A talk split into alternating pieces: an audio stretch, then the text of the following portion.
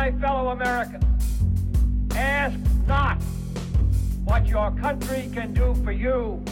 Ask what you can do for your country. In the councils of government, we must car- guard against the acquisition of unwarranted influence, whether sought or unsought, by the military industrial complex. That we can, and so help us God, we will make America great again. What's up, guys? Welcome to another episode of the No Gimmicks Podcast. I'm your humble host, as always, Brady Leonard. Hopefully, you guys are having a tremendous week. Uh, great show today. Very, very fun show today. I was joined by my good friend Drew Holden. Always a great time talking to Drew. Uh, we talked about uh, Amy Coney Barrett absolutely filleting uh, the Democrats on uh, on C-SPAN all week. Uh, we talked about the Democratic Party trying to redefine basic English words. Bold move. See if, see if it works out for them. A, a lot to get to. A lot to cover as always. I think you guys will enjoy it. Uh, before I get to Drew, uh, guys, please follow us on Twitter at No Gimmicks Pod. Please subscribe on iTunes, SoundCloud, Google Play, or Spotify. If you're on iTunes, please give us a five star rating and a good review. I'd really appreciate it. All right. Without further ado, here's my chat with the great Drew Holden.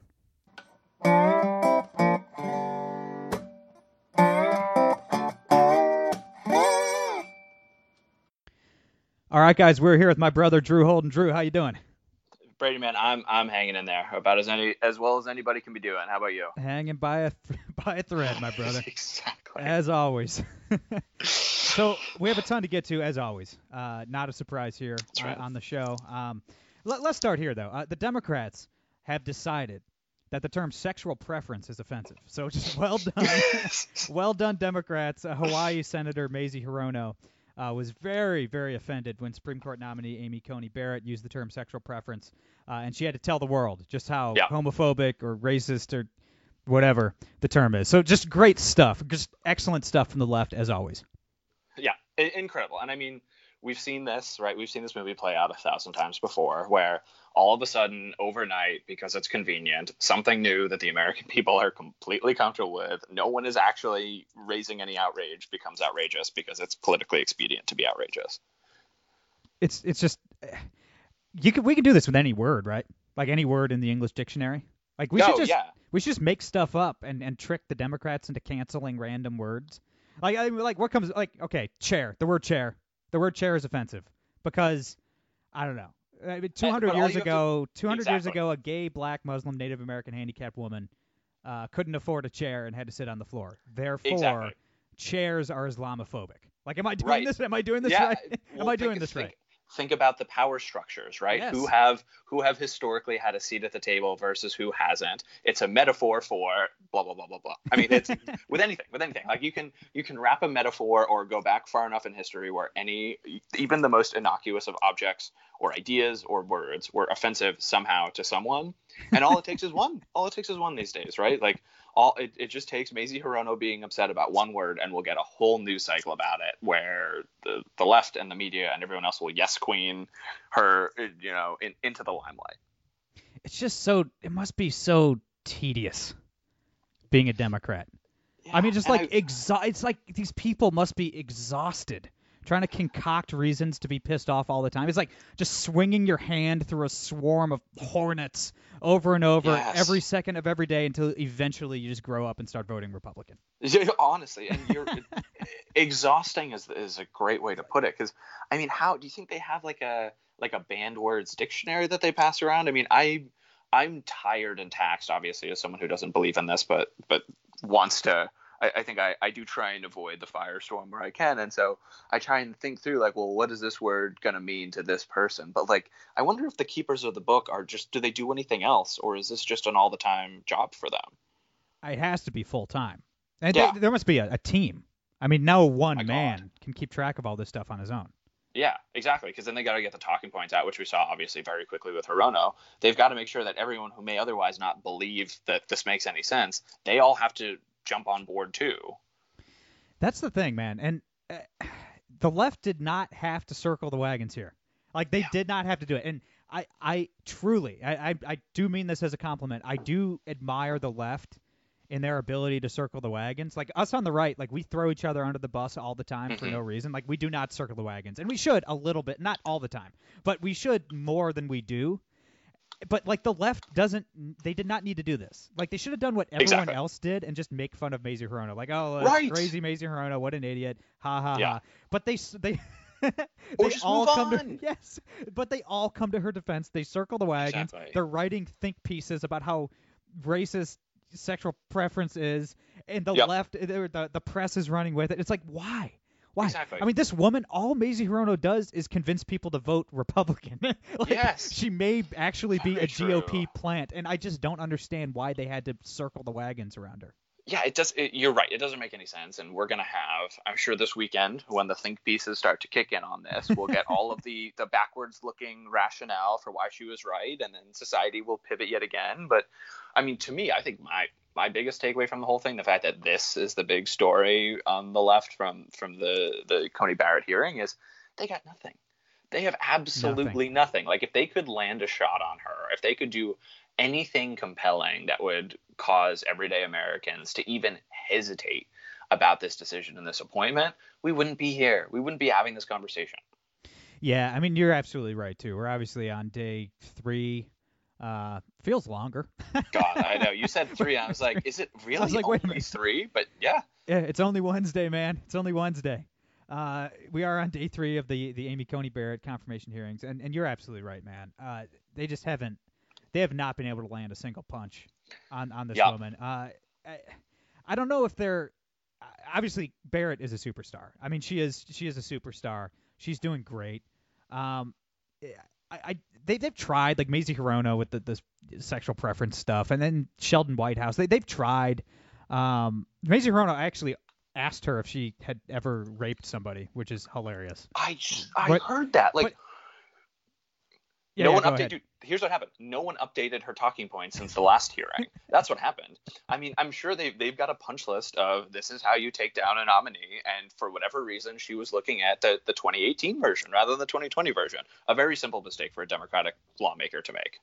Yeah, and like they just haven't been able to, to land any effective blows on Barrett at all. And I, I think they have toned it down a little bit. Obviously, she's not a man, so it's a little bit harder to Yeah. accuse her of like gang rape and stuff.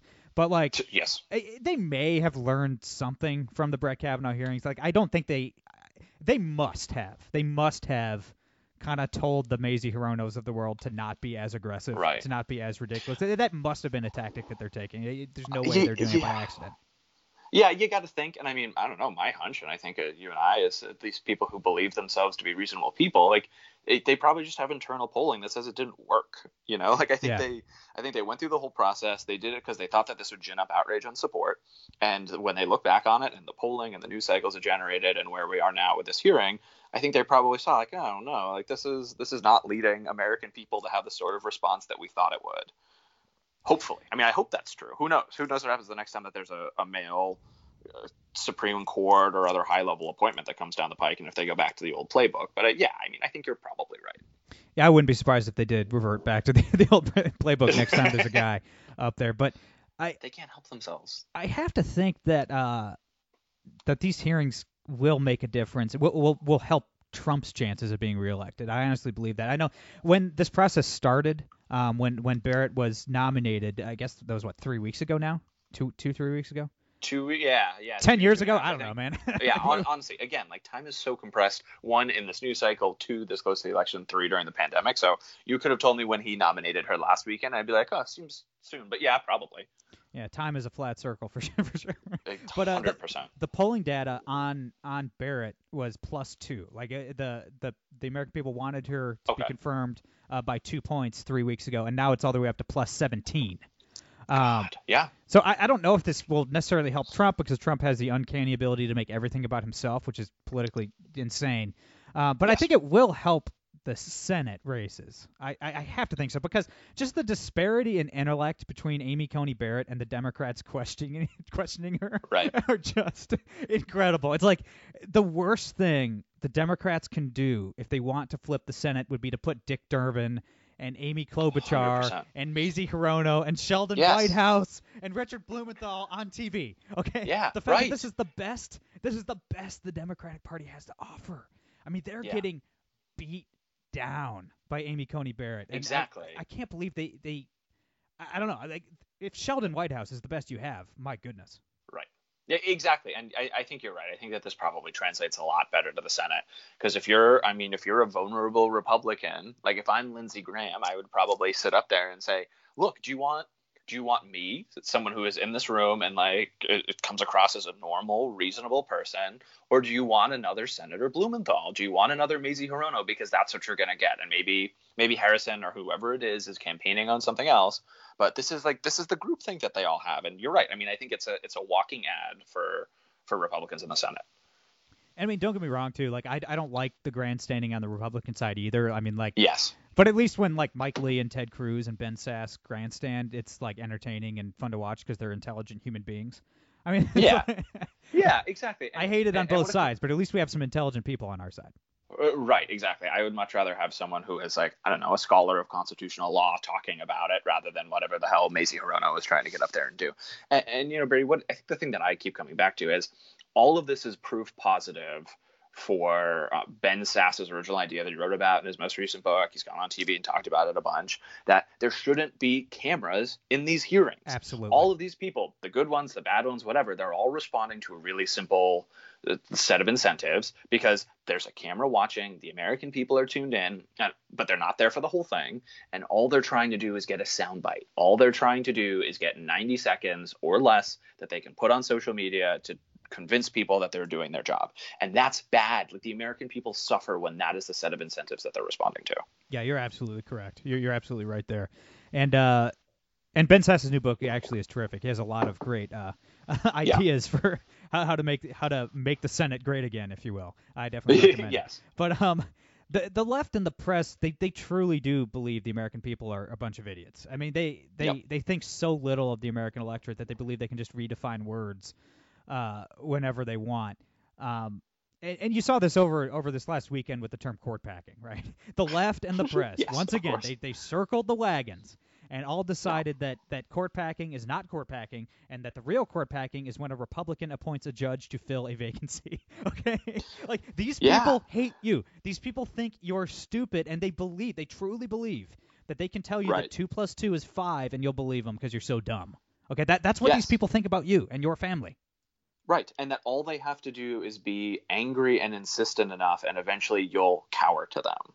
Right, like to me, I think so much of it is there's there's like a fear index that goes in here where they say something is bad and terrible and scary, be it about a system or a person or a way of thinking, right, in terms of the sexual preference stuff, and all they like if they if they keep and they think that if they keep pushing this that eventually you'll back down right? And i know we've talked about this before about the idea of republicans holding the line on things that matter. And this is another one like words matter. Like words that have definitions should continue to have those definitions. And the court packing thing was insane because you saw one like you have the usual partisan hacks right like eric holder weighed in and the usual like galaxy brain blue check people are all over this one but like you've got uh, media outlets and elected members of Congress who are running with this shtick, and it's just not true. And any like anyone with half a brain, it it it seems so malicious because all of these people at least should positively know better on this stuff.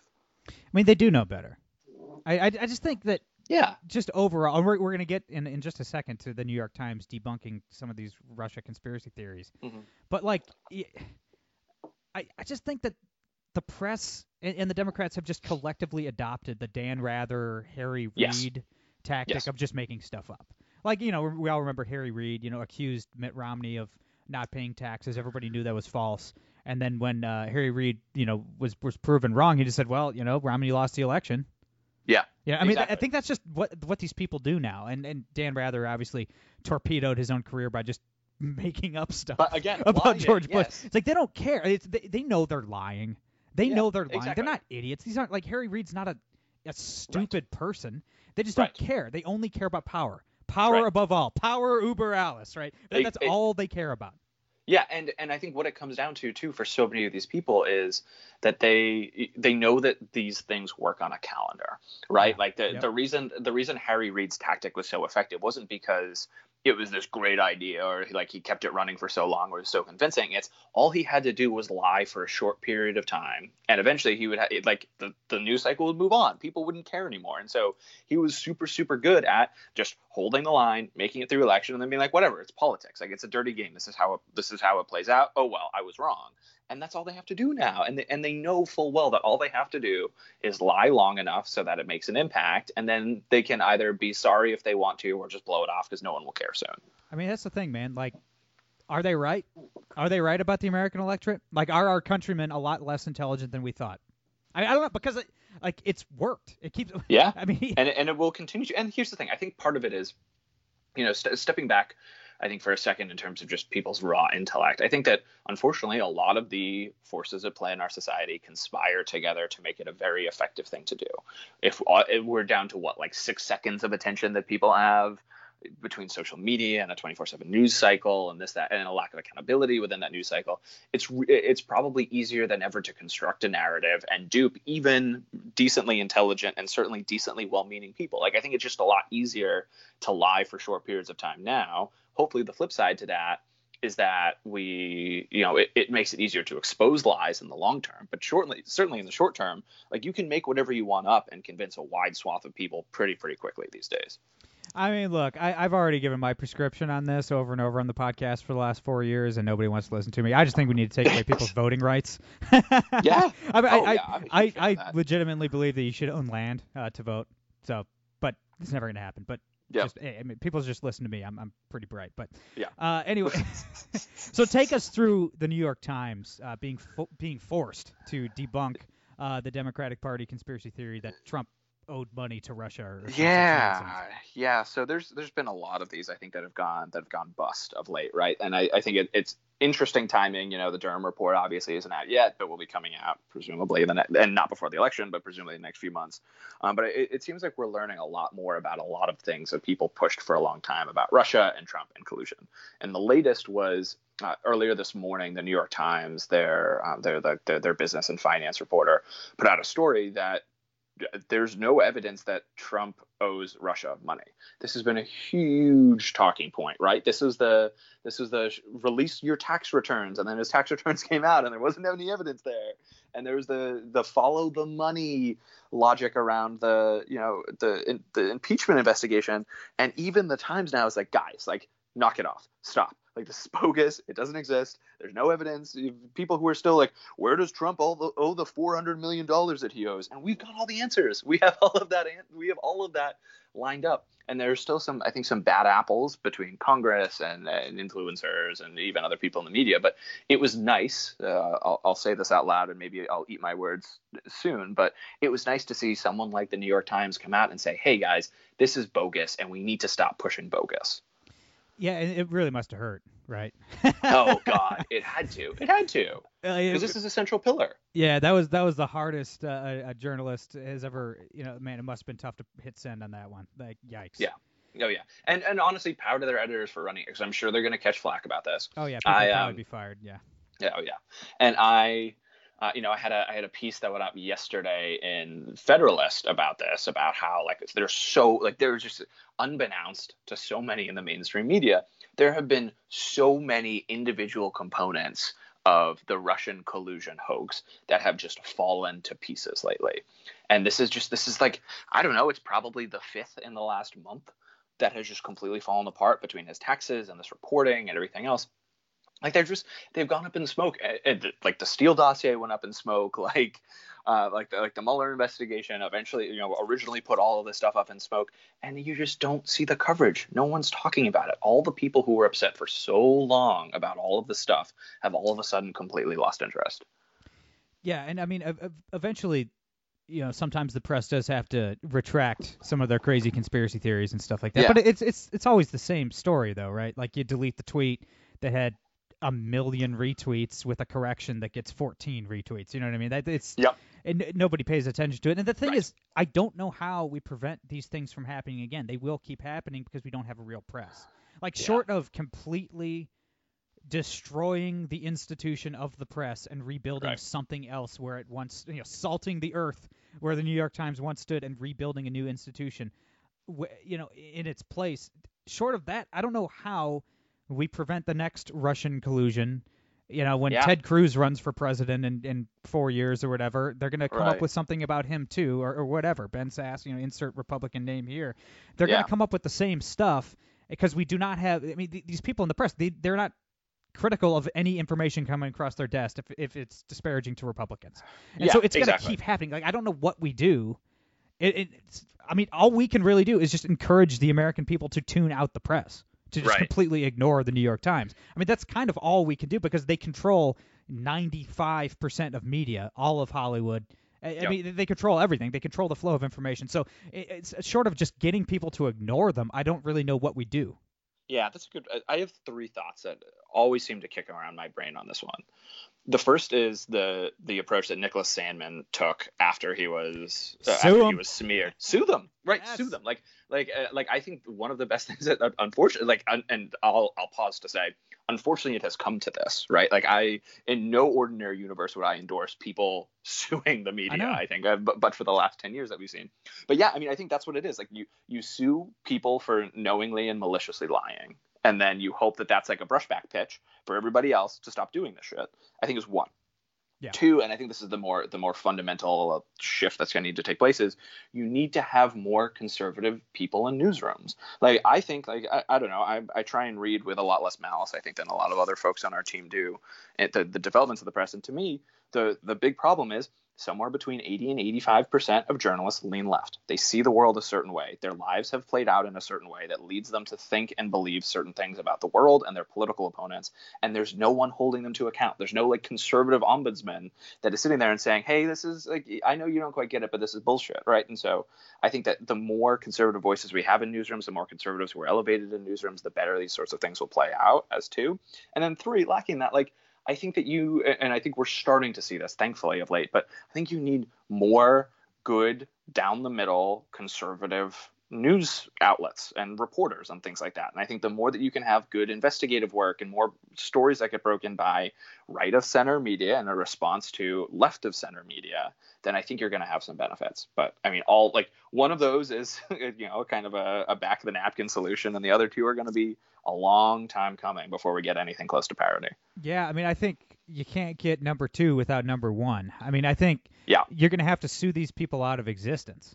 Yeah, That's the thing. or I at mean- least sue them until they, they take the business risk seriously, right? Like if you if you can get if you can get places like the Washington Post and the New York Times to say, oh God, like we need to worry about this vulnerability or else it's going to hit our bottom line. That yeah, I, I think you're right. I just don't think they're capable of stopping until they're unemployed.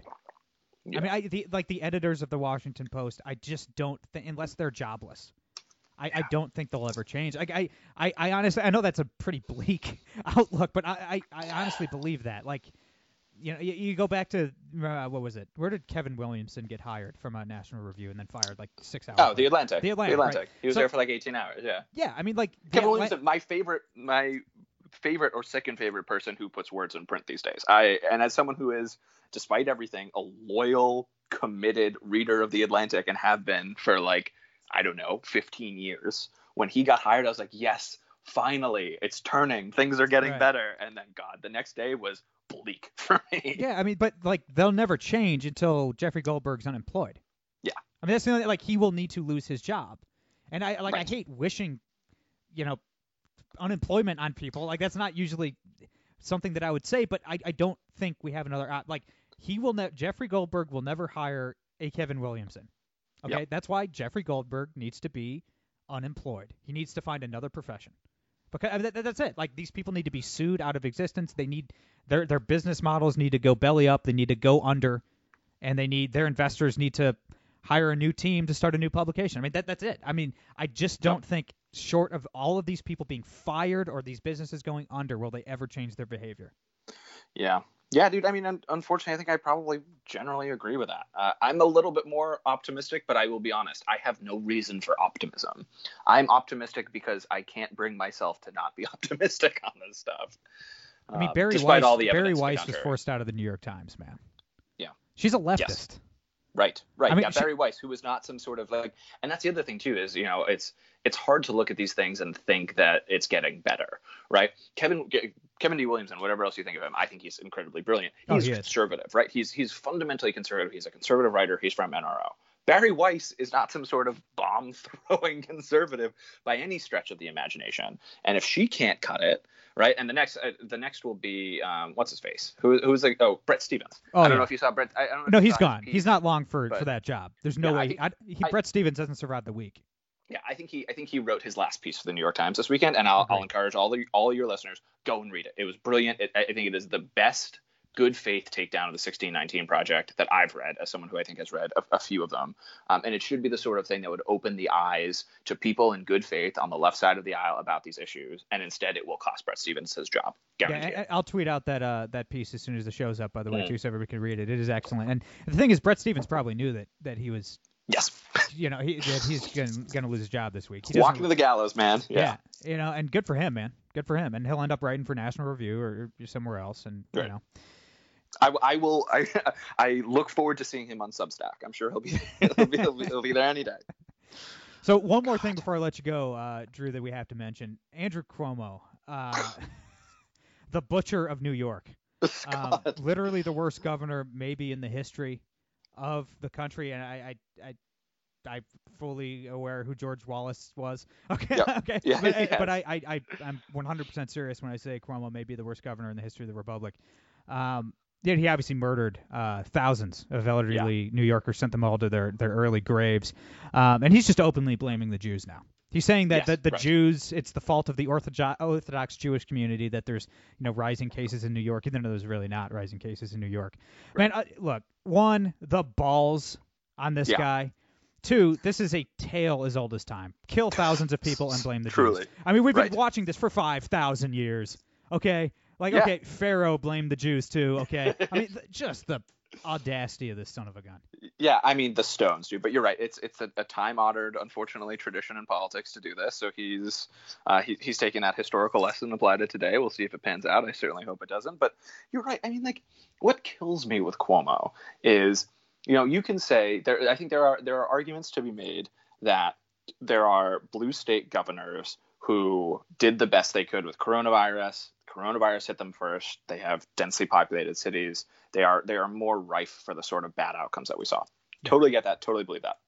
But what Cuomo and his defenders always seem to ignore, and there's actually there's a, some really good reporting on this from New York Mag, I think. But what Cuomo fails to recognize is his role in all of this. He is the guy who, against the advice of his health advisors, sent seniors with coronavirus back to nursing homes that caused what, like one in eight people in in nursing homes in New York to die. Like it's astounding, and the stones on this guy to still be in the media every day. Like I'll, I'll be frank, right? I, I I don't usually say this, and I'm, I'm very hesitant of anyone who says this. I think he should probably be in prison, right? Yeah. Like he shouldn't be writing a book. He No. should probably at least be brought up on charges and let the justice, you know, let justice do what it does and play out. But the stones on this man. The I get the most of the criticism I get on this podcast is for being too uh, hyperbolic and painting the Democratic Party with too broad a brush. But I'm Yeah. gonna do it again. this is your Democratic Party. Yeah. I mean Andrew Cuomo sending the elderly to their graves and then blaming the Jews. Okay, this is the Democrat. This is the man that Democrats want to run for president in 2024. This Right. is this is the man Yeah. they wanted to replace Joe Biden on the top of the ticket this year. Right? Remember that? Yeah. I mean, this party deserves. I mean, the fact that they have not forced. I mean, I, I agree with you that this man should be in prison, but Yeah. at the very least, the, the fact that he's still employed, he should have been forced to resign in disgrace. And the, the fact that he's still the governor of New York, I mean, the Democratic Party deserves to lose every election in perpetuity. I mean, this is Andrew Cuomo. Yeah. It, I mean, the, he- polling data shows that the majority of Democrats wanted this man to be their standard bearer right now in 2020. Yeah. Okay. Yes. The, Dem- this this Yes. party cannot win. These party deserve. This party deserves to lose every race from dog catcher up to president. Yeah, yeah, Yeah, man. I mean, like, uh, I, I just pulled up the numbers. 86% of Democrats, in the worst of it, this is in July, approved of Cuomo. He hit his all-time high for approval rating in July. And if you remember, like, believe me, my my phone is a trove of screenshots on this. The praise that he got was across the board. It was from everyone. It was everyone left of center was talking about how this man is the second coming of Christ and they can't wait until he's president. This is them. This is what they believe. No one's walked those back. Yeah, elderly New Yorkers were not available for comment, though, huh? Yes, right. Yeah, exactly. About about thirty thousand dead seniors in New York have uh, might might have something to say about that. Unbelievable stuff. Unbelievable stuff. Drew, uh, when's uh when's the next uh when's the next thread dropping? Yeah, so um next thread planned for this evening. We're gonna. Oh we're gonna, boy we're, we're going to look at the folks who told us that uh, there was a, con- a, financial connection between Donald Trump and Russia. Now that that one has gone bust, it's the latest in what seems like a never-ending series of threads about the Russian collusion hoax. And where can they find you on Twitter? Uh, you can find me at Drew Holden 360. I'm there far more than I probably should be. yeah, I mean it's uh yeah, yeah, you speak for all of us, man. But everybody, everybody follow Drew. He's great. Check out for that thread this evening. I'm sure it's going to be a humdinger. Uh, that's all I got for today. I'm Brady Leonard. I'll be back on Monday. No gimmicks.